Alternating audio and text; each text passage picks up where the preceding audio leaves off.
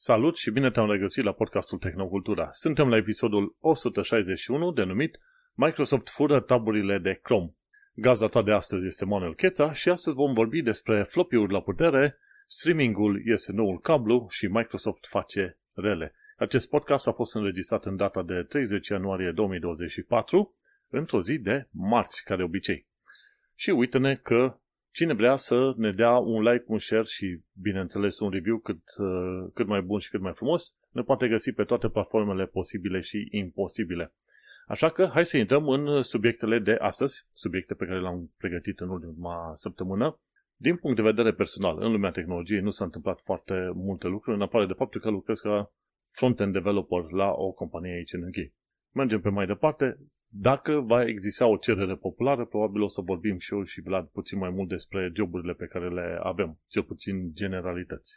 Așa, în, din punctul meu de vedere, eu încă mă uit la tot felul de filmulețe și configurații și tot felul de chestiuni legate de plăci video AMD. O perioadă bună, vreau să mă acces pe Nvidia pentru că părea destul de ușor de înțeles cum, cum îți alegi de la o generație la alta și așteptările care ar fi fost de la o generație la alta.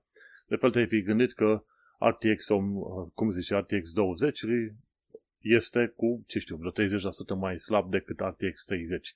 RTX 30, la fel, tot cu vreo 30% mai slab. Bineînțeles, și prețurile ar fi mai mari.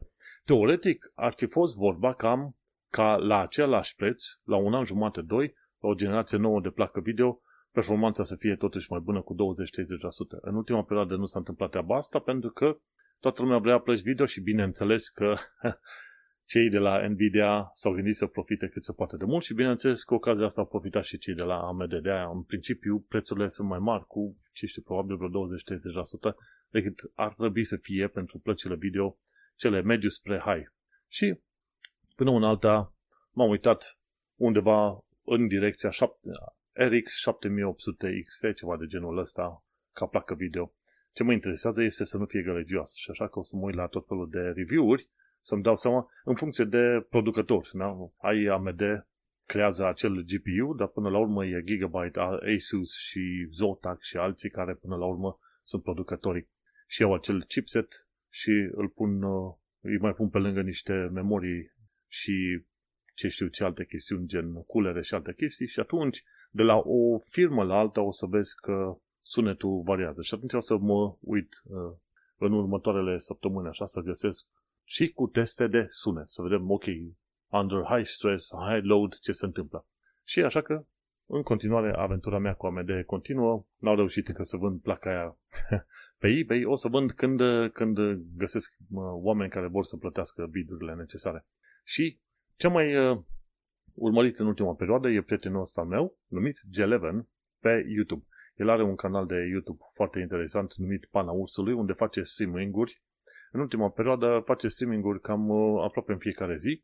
A jucat Assassin's Creed Mirage, a jucat la un moment dat Motortown, uh, SnowRunner, The Hunter și, bineînțeles, Robocop. Și face, face streaming-uri în fiecare zi de vreo câteva ore și joacă un anumit joc și cu comentarii, cu chaturi în partea laterală și el face streaming-uri de foarte, foarte mult uh, timp. Câteodată joacă Wreckfest, uh, alte ori Mafia și alte treburi de genul ăsta. Și chiar interesant. Și dacă vrei să afli de unde vine numele Pana Ursului, de ce nu participă la cele streaming-uri și lasă, un, uh, lasă o întrebare și o să-ți răspunde fie moderatorii, fie el o, o să-ți povestească. Așa că, de ce nu caută Pana Ursului, at Pana Ursului pe YouTube și urmărește live, live stream-urile dacă în perioada respectivă vrei să vezi anumite chestiuni live cu jocurile pe care le joacă el. Țin să precizez că eu și cu G11 ne știu de mai bine de vreo 20 de ani de zile când ne pasam CD-uri de la unii la alții cu jocuri, cu muzică, cu ce mai era. Da? Discutam de anul 2003, ceva de genul ăsta. Și a evoluat mult tehnologia și viața și situațiile în, în perioada asta încât acum poți să joci jocuri în streaming dacă vrei. Da? Ori cum e cu ăștia de PlayStation nou și alte chestii de genul. Și uite de că acum el chiar face streaming. Nu mai discutăm de CD-uri mutate de, de colo de colo-colo. Și, întâmplător, este și el în UK. Uh, nu am reușit să-l aduc eu, dar a venit până la urmă în UK. Uh, Suntem vecini de țară. Nu vecini de oraș, vecini de țară. Se durează foarte mult să ajungem unul la altul. Așa că pana ursului pe YouTube. hai să intrăm în subiectele de zi cu zi. Și am foarte multe subiecte. Acum o să pornesc doar puțin tel subiectele astea. Uite, de exemplu, primul uh, lucru care vine de la The Verge, Microsoft fură taburile de Chrome. Și asta e o chestie foarte interesantă. Nu știam că se întâmplă treaba asta și că Edge poate să facă treaba asta din Microsoft Edge. Are un feature de importare de date care îți dă voie să importi taburile de la Chrome. Și ci că atunci când se fac anumite update-uri în când se fac anumite update-uri în Microsoft, în uh, sistemul de operare, în Windows, pardon, așa, o să descoperi că Edge îți încarcă taburile din Chrome. Interesantă chestie, dacă mă uit în momentul de față și caut Edge, mă uit, nu am taburile alea, ba uite-te că le-am. am niște taburi mai vechi care nici nu știu reject all. Acum chiar mă uit, what are you interested in? Nu sunt interesat. Deci văd că are un import de taburi și efectiv nu are uh, importul cel mai nou de taburi. Chiar aici mă uit, zic, eu în Edge, efectiv, setat nu, nu vreau default. Edge ăsta este absolut nesimțit. Am mai deschis în Edge tot felul de fișiere. De obicei, uh, ce am deschis în Edge a fost uh, PDF-uri. Să mai citesc PDF-uri, pentru că urmăresc uh, tot felul de informații financiare noi de la, de la firmele americane și pot să downloadez niște PDF-uri de pe tot felul de site-uri. Dar acum mă uit, efectiv mă uit și îmi dau seama că sunt tot felul de site-uri din astea cu conturi care nu mai există de lumea și pământul. Deci bookmark-urile astea sunt chiar destul de vechi dacă mă uit așa. Și nu mi-am dat seama niciodată că, într-adevăr, taburile astea nu le-am importat și n-am dat eu voie să fie importate în, uh, în, uh, în Edge. Foarte interesantă figura asta și se întâmplă, se întâmplă că e, oamenii, unii oameni au fost, uh, cum îi zice, șocați, așa au zis ei, s-au exprimat ca fiind șocați. Settings. O să caut între settings of un feature de import. Efectiv nu m-a interesat prea foarte. Import browser data e un set, e o setare și uite, zice, poți să dai click pe niște butoane, poți să importi parole, de exemplu, import data now, choose what to import. Interesantă chestie. Ai opțiunea de a da import, să dai click, dar nu ai neapărat opțiunea să nu încarci treaba asta, știi? Și atunci ar trebui să te duci pe edge, două puncte, slash, slash, settings profile, import browsing data. Da, da, te poți uita că eu deja sunt acolo și chiar acum sunt și eu, da, import browsing data, da, am văzut. Dăm voie să dau an, uncheck la chestia, nu-mi dă voie. Poate disactivă treaba asta. Se pare că cei de la Verge, când au contactat Microsoft, Microsoft n-au, n-au răspuns, uh, cel puțin n-au răspuns în timp util, n-aveau chef ei să le spună oamenilor că uh, feature-ul ăsta de import e enabled by default, e activat de Așa că sunt curios să văd dacă și alți ascultători de la podcast au Edge și dacă au taburile din Chrome copiate în Edge.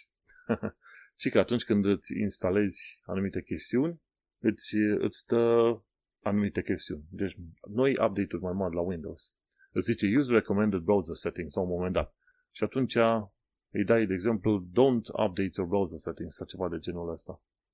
Și uite-te că până la urmă nu, nu variantă simplă prin care să poți să blochezi treaba asta. În mod sigur, dacă cauți în regedit, să zicem Win11 regedit block edge import. Sigur, cineva ar, ar trebui să vorbească cine, undeva, cineva sigur a făcut, uh, cum îi zice, asemenea setări. Și uite, am, am ajuns pe answers.microsoft.com din Google. Și vreau să mă duc înapoi în Google, nu-mi dă voie. Uite, ăștia fac uh, uh, back button hijacking. Asta e o chestie foarte nesimțită. La answers.microsoft.com. Măi, mă așteptam la ceva mai, mai potrivit de la oamenii ăștia, știi? Din fericire, ce poți face atunci când ești în Chrome și dai pe back și nu te lasă să mergi, deci cu mouse-ul deasupra butonului de back, ții mult apăsat și atunci ți se apare un drop-down. Și de acolo te poți duce cu mouse să alegi în istorie puțin mai în trecut. Sunt destui oameni care nu știu treaba asta. Din fericire pentru mine știu, dar, uh, uh, cum îi zice, sunt foarte mulți oameni, uite, te uiți, uh, how to make Edge stop importing from Chrome. Și to turn off automatic impo- uh, importing, uh, trebuie să scrii edge două puncte slash slash settings slash profile slash import browsing data slash import on launch și trebuie să pui în Edge browser sus în bara de, de adrese și când te duci pe chestia asta E nimic. deci instrucțiunile sunt, uh, sunt chiar vechi. În loc să te lasă, zice, băi, import browser, import. Nu te lasă, da. Și sunt destul de mulți oameni care pe, pe acolo se plâng, respectiv pe answersmicrosoft.com. Aha. Și că tot, uh, tot zice cineva, it didn't work, Microsoft sucks. How stupid is this Microsoft? Ce distractiv este să te mai prin forumuri și am și uitat treaba asta și chiar îmi aduc aminte, uh, cum îi zice, de momentele în care erau multe forumuri din astea online și te puteai duce să citești, să vezi despre ce este vorba, de la chestiuni de relații până la chestiuni de orașe. Acum o tonă de forumuri, forumuri s-au mutat pe Nextdoor, Facebook și alte chestii sunt închise și nu poți să-ți dai seama. Ceea ce a făcut rău social media și tot felul de site-uri astea de online silos a fost să, să mănânce puternic în forumurile online. În fine, uite că am avut și o surpriză în același timp cu restul lumii, că uite, Microsoft uh, mi-au furat taburile de Chrome fără să fie date o voie. Nesimțire. Și mai vin eu așa, cu gândul ăsta, zic, las că mă mut în UK, nu o să fie niciodată probleme de bani, nu vreau să piratez ever. Că doar acum am permis să cumpăr jocurile pe care le vreau. Și ne meresc în UK și văd că de la britanici la străini, la ce vrei tu, piratează lumea întoarce aici. Zic, măi, ești culmea. și pe aia mai văd că și Microsoft fură date pe toate direcțiile. Băi, la un moment dat te pomenești că ajungi să fii mai catolic decât papa, știi? Și te gânde- îți regândești situațiile și ideea de, de a fi, să zicem, un om cât de cât cinstit pe, pe internet ăștia amărâți. Nu mai zic, nu mai zic. Hai să mergem la următorul subiect de astăzi, de la The Register. Aflăm că guvernul japonez scapă de floppy disks. Știi, în România, cred că și în momentul de față trebuie să te mai duci la ANAF cu CD-uri. Cu CD-uri cu tot felul de detalii, cu documente pentru PFA-uri și alte chestii de genul ăsta. Știu că cel puțin prin 2015-2016 încă era moda asta să te duci cu CD-uri în sus și în jos. Din fericire, pe România se mergea pe CD-uri. Uite-te că în Japonia abia de curând au început să scape de floppy disks. Din alea de 3,5 inch. Din alea pătrățoase, știi? Semnul ăla de save. Știi cum e în memele alea? Uite, uite slash mamă, mamă slash tată. Ăștia au printat uh, în 3D semnul de, sau iconița aia de, de savings, dar de fapt ăla e floppy disk-ul. Și încă sunt folosite deocamdată în uh, tot felul de instituții guvernamentale de, din toată lumea din ce am înțeles eu, inclusiv în SUA, în SUA pentru, zicem, sistemul de rachete balistice nucleare, se folosesc floppy disks din alea de 5 inch sau de 8 inch, ceva de genul ăla. Și ăla e unul dintre motivele pentru care sistemul ăsta nuclear american este aproape de nehăcuit, pentru că nu este conectat la internet și toate datele se transferă, se transferă foarte bine cu discuri floppy. Foarte interesantă toată figura asta. Și uite, dacă te duci pe un website numit floppydisk.com, o să poți cumpăra floppy-uri de pe acolo de toate felurile. Felurile și toate felurile. Bineînțeles, ăștia vând în SUA, nu știu dacă vând și internațional. Dar au uh, tot felul de formate din asta de floppy-uri și încă, încă merge și la modă treaba asta cu floppy discurile. O tonă de oameni au descoperit că nu mai este așa de simpatic să ai toate datele online și că vor să aibă datele salvate cumva, fie pe stick fie pe CD-uri, fie pe USB-uri, USB-uri, am zis stick da? Fie pe floppy disks. și uite că e interesant. Sony a făcut floppy discuri până în 2011. O chestie foarte interesantă. Și cei de la floppydisk.com îi reciclează și vând floppy discuri pe bandă rulantă și le merge afacerea chiar binișor, ca să zicem așa. Dar uh, nu știam, de exemplu, că ăștia japonezii au, uh, au uh, scăpat, ci că au un proces numit în momentul de față în Japonia numit Digital Transformation și, este, și au un minister numit Ministerul pentru Transformare Digitală și au vrut, au vrut să schimbe legile până la urmă și uh, s-au hotărât, știi, s-au hotărât că e bine, e bine să scape de nu numai de floppy discuri și de CD-ROM-uri, când vrei să-ți trimiți tot felul de detalii, să poți completa tot felul de detalii online. Deci, parțial, anaful românesc se poate bucura că e puțin mai modern decât floppy discurile japoneze. Oricum, să, să nu uităm că era, până de curând, în Japonia, era nevoie să trimiți uh, 1900 de asemenea documente să le trimiți cu floppy discuri în Japonia. Și acum se pare că o să scape de, de acele floppy discuri cât mai de curând, de cerința respectivă. Gândește-te cât de mult se poate îmbunătăți și cât de rapid uh, se pot face tăburile. În UK, de exemplu, poți să faci multe tăburi online.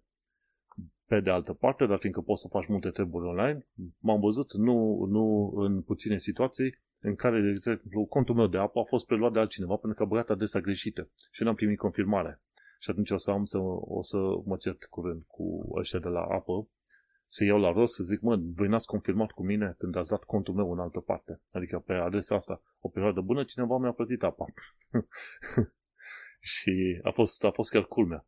Și la fel, la plata de, de taxe locale în UK e foarte ușor. Zici, uite, aici locuiesc eu la adresa asta. Și efectiv nu-ți cere niciun fel de dovadă, doar te declar că locuiești la adresa X și gata. Și la adresa X vor începe să trimită tot felul de documente fizice și îți vor cere să plătești taxele locale. E și aici o problemă când totul se face numai digital, ai nevoie de pași extra pentru a face niște verificări pe acolo și în UK nu întotdeauna, nu, nu, nu se prea fac acele verificări.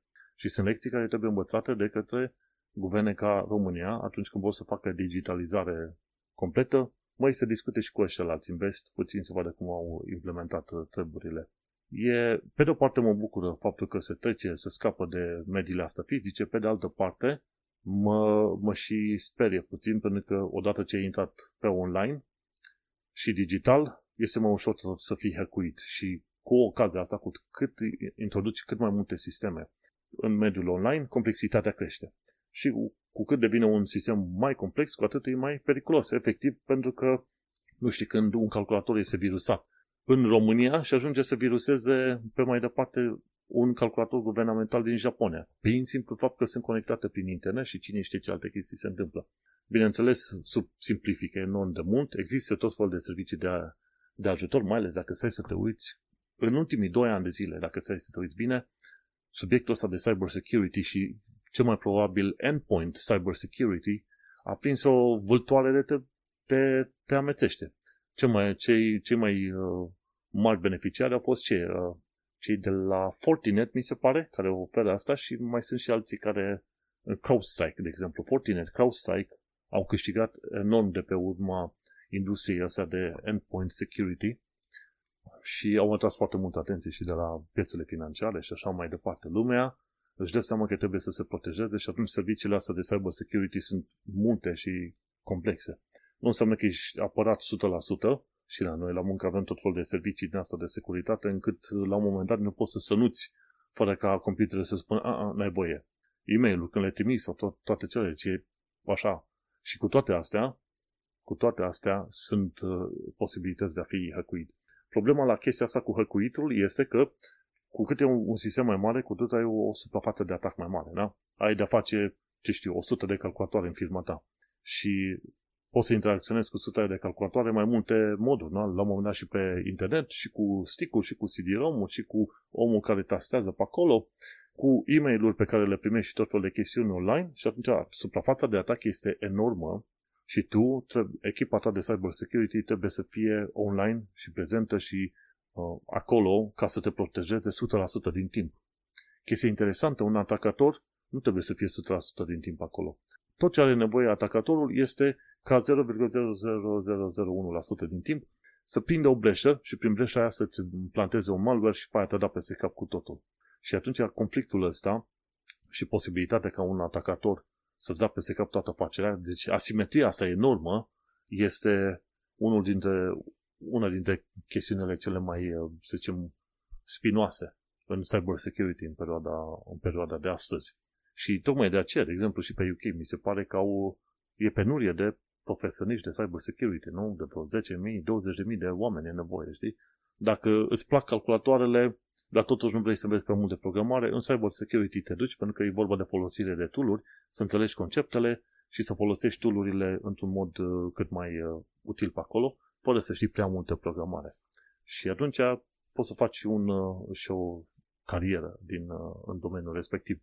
Și cyber security e ceea ce se numește un secular trend. Deci, pe lângă AI și cyber security, într-adevăr, par a fi trenduri care o să dureze și au, vor avea centrul atenției pe următorii, ce știu, 5-10 ani de zile liniștit. Așa, mergem pe mai departe, da.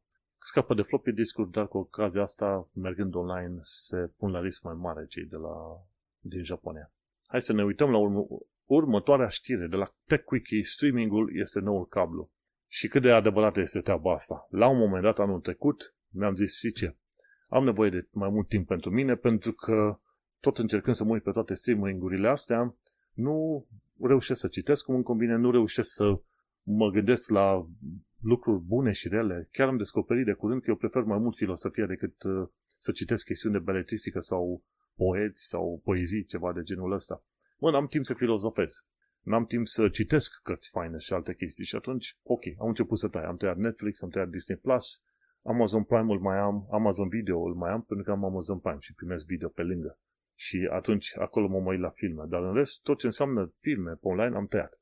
Mă uit în continuare pe YouTube, dar alea sunt filme din alea educative. În limba engleză se spune features, nu news, ci features. Și aia mai urmăresc, mai urmăresc pe Feedly, tot fel de știri, pe Twitter, din când în când ce mai au o știre două, și bineînțeles newsletter și e-mail și podcastul, desigur. Și oricum, toate chestiile astea îmi ocupă foarte, foarte mult uh, timp. Dar gândește-te să am Netflix sub, sub NAS sau Disney Plus și întotdeauna săream între astea două, ok, hai să vedem ce mai văd pe Netflix, ce mai văd pe Disney Plus versus uh, Amazon Video. Nu. Gândindu-te că sunt situații, chiar cum zice în filmul ăsta de la TechWiki, sunt situații în care un serial are primele două sezoane pe Netflix, următoarele două pe Disney Plus și pe aia celelalte două înapoi pe Netflix. Și e culmea să vezi tâmpenii de genul ăsta să fii obligat să îți iei abonamente de la, ce știu, HBO Max până la ce vrei tu. Am colegi la muncă care au abonamente la vreo 7 sau până la 10 tooluri din astea sau servicii de streaming. Dau liniștit 100-150 de lire pe lună și mă uit la ei, mă, nu, nu sunteți normal. De unde aveți timpul ăla să vedeți toate filmele posibile? Oricum pe Netflix sunt 99,9 de 7 ori sunt uh, filme la care probabil nu o să mă uit în viața mea. Și nu mă atrag, multe nu mă atrag de pe acolo. Dar aia. Și zice în filmulețul ăsta că streamingul este nou cablu. De ce? Pentru că la un moment dat o să vezi că cumva apare și consolidare. Ok, un, uh, un streaming partner mai mare înghite, înglobează pe alți doi mai mici și atunci cât de cât mai prinzi câteva, câteva sau mai multe canale. Problema e că zice că este nou cablu și pentru faptul că dacă ai cablu, ai acces la anumite filme, dacă nu ai cablu, nu ai acces la anumite filme, știi? Se face silos. Și cum, cumva era de așteptat, nu? Când a fost prima oară Netflix, tot dacă vrei pe ceva pe streaming, sigur erai pe Netflix. Acum sunt vreo 7-8 asemenea servicii și cum era în vremurile de mai de mult la cablu, da? Trebuia să plătești diverse tipuri de abonamente de cablu ca să ai acces la mai mult. Și zice că e și nou cablu pentru că ajunge să coste toate serviciile astea la un loc, ajunge să coste ca vechiul cablu înainte, nu? Și știi cum e. Înainte promisiunea streamingului era vrei ceva on demand, la un preț chiar foarte fain și te duci liniștit în viața ta. Și fără reclame, da? Acum pe Amazon Prime o să pună, cred că din februarie încolo, o să pună reclame în mijlocul filmelor. Și dar fiindcă nu, nu plătesc pentru anumite filme, o să văd reclame. E doar un test, așa au zis ei. O să-mi dea așa cu testul peste nas. Și așa că situația devine mai tristă. Dar nu, nu e imposibilă, nu? Ce ai de făcut? Dai unsubscribe la tot fel de chestiuni și te uiți pe, pe YouTube. Atât cât mai este gratuit și YouTube-ul ăsta. Că până la urmă și-au dat seama cum să blocheze tot felul de adblockere pe YouTube și mă asaltează cu reclame de mie ok din cap. Dar tot n-am să plătesc.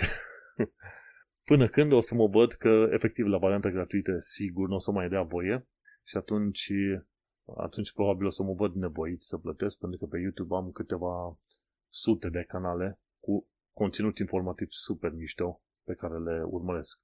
Poate atunci o să mă văd nevoit să plătesc doar pentru că învăț foarte multe chestiuni de pe YouTube.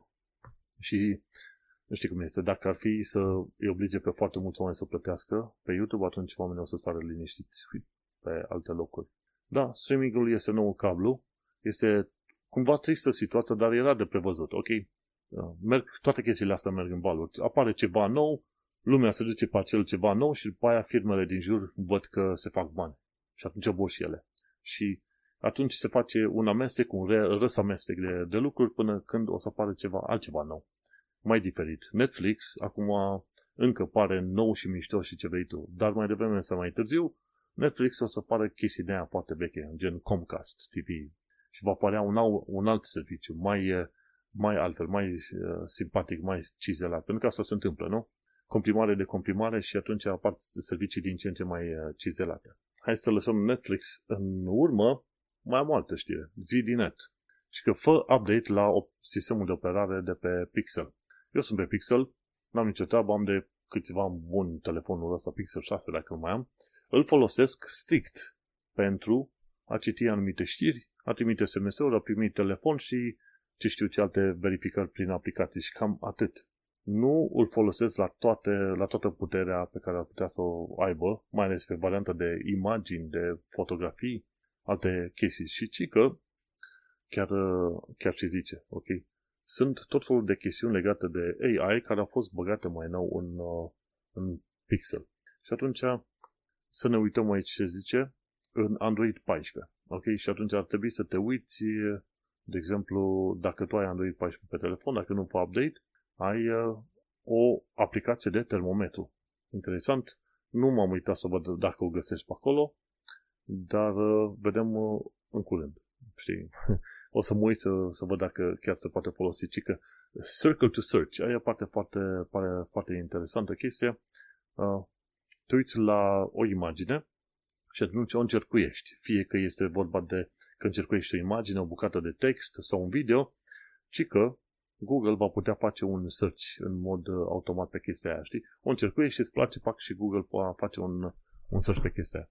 Și interesantă chestie, nu știu dacă, eu am Android 14, dacă stau să mă uit foarte bine la, la setări, ne uităm la About Phone, Device Name, to Pixel, Android version 14, nu? Și atunci să ne uităm la poze, că sunt foarte curios acum dacă ar conta treaba asta.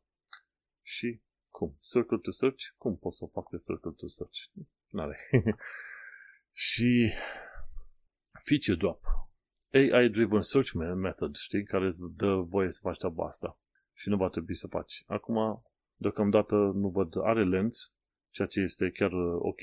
Și dacă vrei să-i dai alte chestii, tu, tu move to archive în photo edit, n-are, n-are chestii din astea și n-am chef să le caut chiar acum pentru că nu le folosesc. La un moment dat să-mi convină.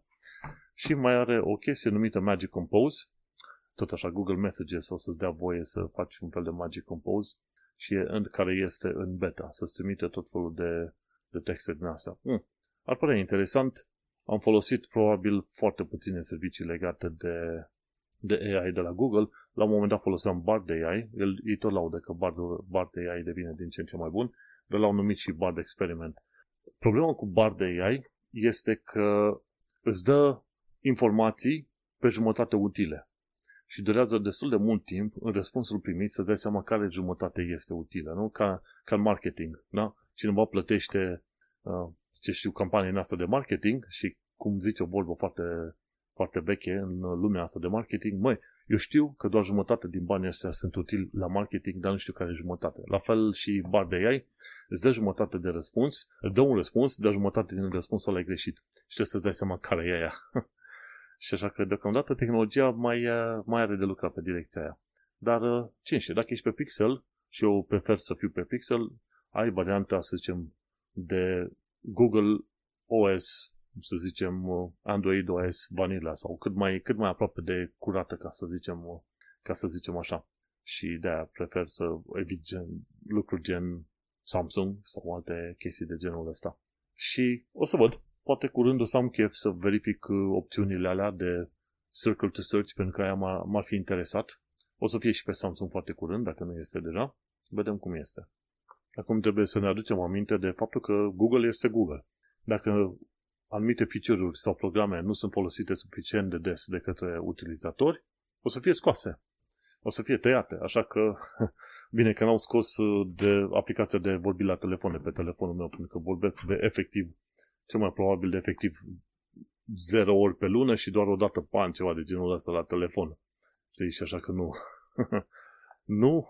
Sper să nu scoată aplicația de telefon din, din, uh, din telefon, da? Telefoanele noastre sunt computere cu funcționalitate de telefon, îți dai seama. Dar, da, tot fel de feature-uri din asta, dacă nu sunt folosite de către oameni, la un moment dat vor fi scoase din, uh, din uz. Asta trebuie să știi că Google face tot fel de chestii asta. Oprește servicii, oprește site-uri, oprește servere, oprește aplicații. Cam, uh, cam asta e, e treaba la Google. Hai să ne uităm la un alt subiect de astăzi. De la Anastasia Intech aflu că se fac noi tranzistori pe bază de grafenă, nu neapărat pe bază de grafenă, dar cu grafenă care ar putea fi de 10 ori, dacă nu chiar mai mult, mai rapizi. Și este foarte interesantă treaba asta, pentru că tipa asta, Anastasia Intec, ea lucrează în hardware, cum se hardware design pentru microchipuri. Nu știu unde lucrează și ce face în mod exact. Ideea e că ea își petrece destul de mult timp urmărind tot felul de lucrări astea științifice publicate în domeniul de în computere și, bineînțeles, e vorba de proces, uh, procesoare, tranzistor și așa mai departe. Și un tranzistor, la un tranzistor trebuie să te gândești că e un fel de întrerupător mai special. Ideea generală e când se, când se atinge un anumit uh, voltaj, tranzistorul e pe on, dă voie să treacă curentul electric. Dacă nu se atinge voltajul ăla, tranzistorul e off. Și atunci asta trebuie să te gândești, e, e un întrerupător. On-off, on-off, on-off, on-off. Și atunci, deocamdată tranzistorii sunt pe cumva pe un pad de siliciu și ai uh, efectiv uh, semiconductor. Sem- siliciul este uh, semiconductor, dar ai, ca să faci semiconductor trebuie să-l dopezi cu tot felul de materiale și siliciul este dopat. A dopa înseamnă a băga impurități acolo în, uh, în materialul respectiv. În uh, mod normal, știi, tranzistorii au fost plați, după aia a fost aia versiunea FinFET, de care s-a discutat foarte des, după aia Gate All Around și după aia ăștia vertical și își dau seama că e o problemă foarte mare cu temperatura. Așa cum zice și tipa asta în Anastasia Intec. Și acum se gândesc să obțină niște tranzistori ceva mai noi, pe altă tehnologie, ca să fie mai rapid, mai bun, mai altceva. Și acum ajunge, cumva se ajunge la limita siliciului, ca să zicem așa, și vor să folosească grafena. Problema cu grafena este că este un semimetal. E conductor. Și atunci au reușit uh, niște oameni să, efectiv, dacă să mă gândesc, nu știu de cine este vorba, efectiv mă uit la research-ul lor, paper-ul, uite, Park Archive, yeah, uh, la o universitate din uh, China, ok, au reușit să facă, să facă un stat de grafenă cu impurități. Și atunci acel stat de grafenă acționează cât de cât pe cum mai vrea să fie un fel de gate, un fel de poartă care permite să treacă electronii în anumite circunstanțe. Și ci că, cu ocazia asta, poți obții tranzistori de 10 ori mai rapizi. Foarte interesant.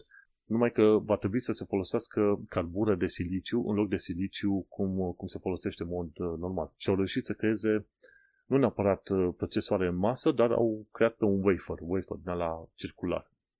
Foarte interesant, ci că în momentul de față se pot crea 200 de milioane de tranzistori pe milimetru pătrat. Foarte, foarte tare faza asta. Bineînțeles, 200 de milioane pentru procesoarele, pentru tranzistorii vechi. Acum ăștia eu am citit uh, studiul științific sau cercetarea făcută pe tema asta.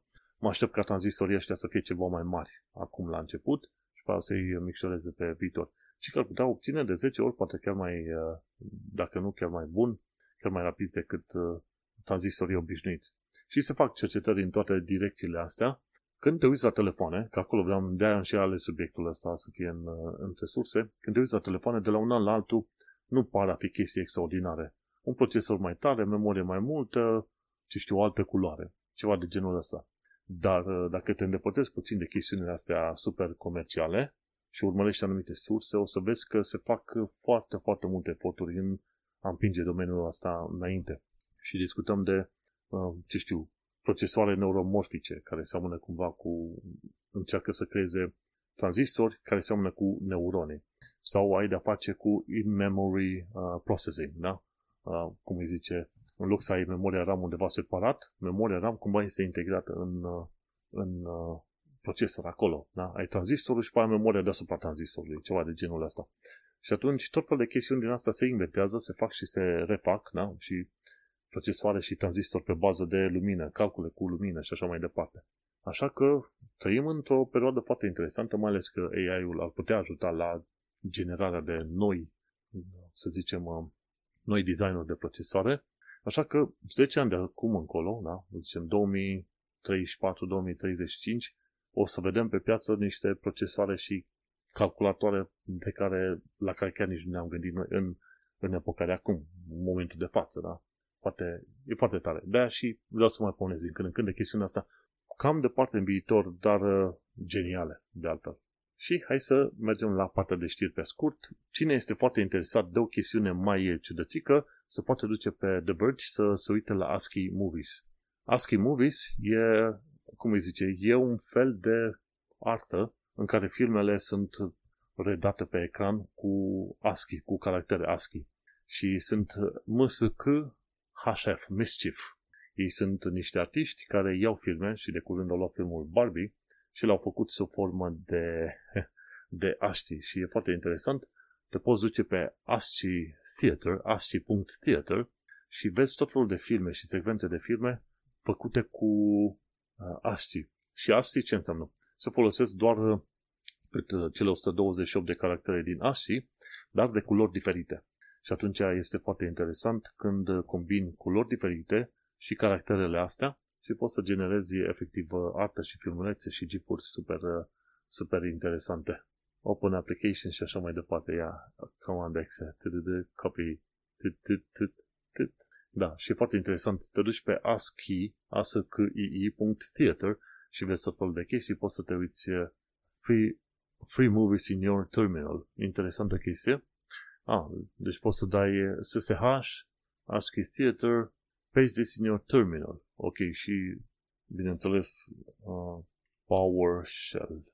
Windows PowerShell și dacă punem Windows PowerShell, vedem ce prostie face asta. Warning. Și atunci, uite-te că îmi apare un film acum în, uh, în terminal. Și este foarte interesantă treabă, chiar acum am uit la un ASCII video în terminal, foarte, foarte figură, foarte interesantă treaba asta, în, în Windows PowerShell și efectiv nu știu despre ce film este vorba. ah, Now Playing Barbie Hereditary. Este vorba de ASCII stream video Free Text-Based Movies in the Terminal. și cum să faci chestia asta? Copiezi o anumită comandă SSH liniuță o strict host key checking equals no watch.ascii.theater și foarte interesantă treaba asta că poți să vezi filmul uh, în, uh, în terminal. Chiar acum am uit uh, la filmul în terminal, efectiv în terminal, foarte distractivă treaba asta. Hai să închidem PowerShell-ul și să-l repornim. Să-i dăm din nou comanda asta. Watch ASCII.theater și ar trebui să pornească. Adevărul e că stai să te uiți, tocmai de asta și-a fost inventat internetul și de-aia ne place și nouă tehnologia, nu? Te uiți să vezi moduri interesante în care poți să folosești tehnologia, moduri interesante în care pot gândi și inventa oamenii tot fel de chestii ciudate. Cine s-ar fi gândit vreodată să-și folosească terminalul ca să se uite la trailere de filme, da? Cu Warner Brothers și așa mai departe. foarte, foarte interesantă treaba asta, chiar acum mă uit la terminalul ăsta. Se pare că sunt atât de mulți oameni care vor să se uite la acest uh, uh movie terminal, încât uh, site-ul lor merge chiar foarte încet. Pentru că efectiv ce se întâmplă acum, cred că au deschis un, un pipe, o conexiune către ăștia de la, de la serverul lor, la ASCII Theater, și merge atât de greu până că se vede în uh, asta de download, chiar așa încet. Și modul în care se generează imaginele este ai uh, caracterele de ASCII, care pot avea culori diferite, dar în ASCII, în terminal, tu poți să și schimbi culoarea de fundal a textului. Schimbi culoarea textului, dar și culoarea de fundal a textului. Și când combini chestiile astea, ai caractere, ai culoare de fundal și uh, culoarea textului, într-un mod creativ, poți într-adevăr să vezi film. Uite, acum am uit la Warner Brothers, Barbie Movie, în terminal, în ASCII characters. Chiar mi-ar conveni să stau să povestesc așa la un moment dat. Zic, uite, acum apare Warner Brothers cu roz. Foarte interesant. Și cu nord de jur împrejur. În fine, hai să opresc că la un moment dat mai trebuie să și închidem. Dar e genială treaba asta. Du-te pe askii.theater. O să-ți placă, o să te distreze. Următorul punct de la PC Game PC Games aflăm că oamenii vor să joace Doom cu bacterii. Și interesant, au reușit să cre- recreeze imaginea Doom, imaginea de start de la Doom cu bacterii. Este o tipă care uh, vrea să ruleze jocul Doom cu bacterii. Și în principiu ar dura că vreo 600 de ani de zile să reușești să joci jocul Doom cu acele bacterii. și foarte tare figura asta, tipul asta s-a, și-a pus, uh, cum îi zice, cunoștințele de gaming, de calculatoare și de biotehnologie în lucru și atunci ca să o reușească să facă treburile astea. Foarte interesantă figură. Lauren Ramlan și se numește One Bit, one bit Pixels Encoded in E. coli for the Display of Interactive Digital Media. Absolut genială faza, faza asta. Are 80.000 de view-uri. Deja un singur film îl are. Dar e, e genială figura asta. Și în filmulețul respectiv chiar ea povestește, ok, băi, ce trebuie să facem ca să obținem un asemenea, cum zice, o asemenea imagine folosindu-te de celule și cum cultivezi acele celule să genereze imaginea respectivă. Și povestește în vreo șase minute cum trece prin procesul ăla. Super tare figura asta. Deci, până la urmă, poți să rulezi Doom și în bacterii care sunt în intestinul uman. Deci acolo s-a dus. Deci mâine, poi mine o să ridică, ridice oamenii o statuie pentru jocul Doom care rulează pe toate platformele posibile și imposibile. Hai să vedeți o altă chestie foarte interesantă. Pe, de la Tom's Hardware am aflat că e un tip uh, numit Inkbox pe YouTube și a zis, băi, vrei, uh, ce-ar fi să simulăm, să creăm un procesor fully functional în Excel. Și aia a făcut omul. A inventat un, uh, un limbaj de assembly numit Excel ASM16 și, folosindu-se de vreo cât 40 de asemenea comenzi, a reușit să construiască un uh, CPU, un procesor de 8 bits în, uh, efectiv, în Excel. Și te uiți la omul ăsta, băi, unii oameni, unii oameni chiar n-au ce face, dar adevărul e că trebuie ceva altă. Și atunci în Excel mi se pare că au, a, a folosit doar comenzile interne. Adică nu a avut voie să folosească nu știu ce prostie de macro, ca să zicem așa. Și atunci, dă fale funcționând, da? și a creat un Excel 16, 23 de instrucțiuni diferite, prin care să poți să interacționezi cu procesorul uh, respectiv. În uh, filmulețul de vreo 16 minute explică, nu l-am urmărit încă, sincer, și e foarte interesant că el a făcut toată treaba asta fără să folosească Visual Basic Scripts sau plugin-uri. Și e doar pe chestiuni și pe comenzi obișnuite din Excel. Cum a făcut, într-o zi probabil o să mă uit și eu, build my own 16, uh, o să mă uit și eu cum, cum fac ei. Deci e nebunie totală ce fac oamenii ăștia pe acolo, dar de ce nu? Dacă ai timp, uită-te pentru că chiar, chiar merită să îți pui creierul la lucru pe chestiunile astea. Știi? Genială faza asta. O altă chestie, la știri pe scurt. De la Proper Engineering aflu că liftul 109 de la Battersea în Londra are de fapt trei lifturi în el. În zona Battersea Power Station, undeva în vestul Londrei, au construit o platformă de uh, vizualizare. Și în platforma aia, ce face? Liftul te duce sus, undeva deasupra, chiar într-unul dintre hornurile Că Power Station a fost în o centrală aia termică foarte mare într-o vremure de demult. Și te duce chiar în marginea de sus a, horn, a hornului și, bineînțeles, liftul respectiv este încasat în sticlă. Nu poți să ieși din lift sau ceva. Și vezi Londra, de la o înălțime de, ce știu, 100 și de metri, dacă nu chiar mai mult de atât. Și oamenii se pot întreba, ok, dar cum, cum duci liftul până acolo când tu, în normal, trebuie să ai niște cabluri care trag liftul în sus? E bine, liftul ăla mai cuprinde are o jumătate deasupra pe care stau oamenii și o jumătate, altă jumătate de desubt. Și jumătatea de dedesubt poate să primească un lift de urgență sub ea, pe acolo, ca oamenii să poată coborâ în caz că liftul principal se blochează. Și undeva în lateral, liftul ăsta are un alt mini-lift prin care pot, pot coborâ persoanele cu dizabilități. E interesant uh, liftul ăsta. Și asta mă face chiar interesat să merg să mă plimb cu liftul respectiv, pentru că am fost în zona Battersea de vreo câteva ori, zona mișto acum, dar nu am mers cu acel lift. Și o ultimă chestie, de la TechQuickie aflăm că nu e nevoie de culere speciale pentru procesoare. În mod normal ți un, ți un procesor AMD sau uh, Intel și vine cu coolerul propriu. Dacă nu faci overclocking, ar trebui să fii ok pe chestia asta. Și de fel, eu nu mă joc cu chestiuni de genul ăsta de overclocking, nu că n-ar fi interesant, ci că sunt leneș. Și de cele mai multe ori, dacă tot insisti să iei un cooler ceva mai bun, ia-ți unul uh, poate de vreo 20-30 de dolari, euro, ce vrei tu. Nu trebuie să fie cel mai mare cooler posibil, mai ales dacă nu faci overclocking. Și asta spun și cei de la TechQuickie. Și uite, am povestit despre vrute și nevrute în episodul ăsta. De ce nu? În uh, episodul viitor vom avea alte chestiuni, sper eu la fel de interesante. Întâmplarea face că m-a impresionat treaba asta cu ASCII Movies și cu Doom cu, în uh, bacterii sau cu simularea unui procesor Excel. Dar știi cum este, e bine să aibă oamenii pasiuni și să le transmită pe mai departe, pentru că, de ce nu, pentru asta s-a inventat tehnologia și internetul. Eu sunt Manuel Cheța, lumea mă găsește pe manuelcheța.com, iar noi ne mai auzim pe data viitoare. Succes!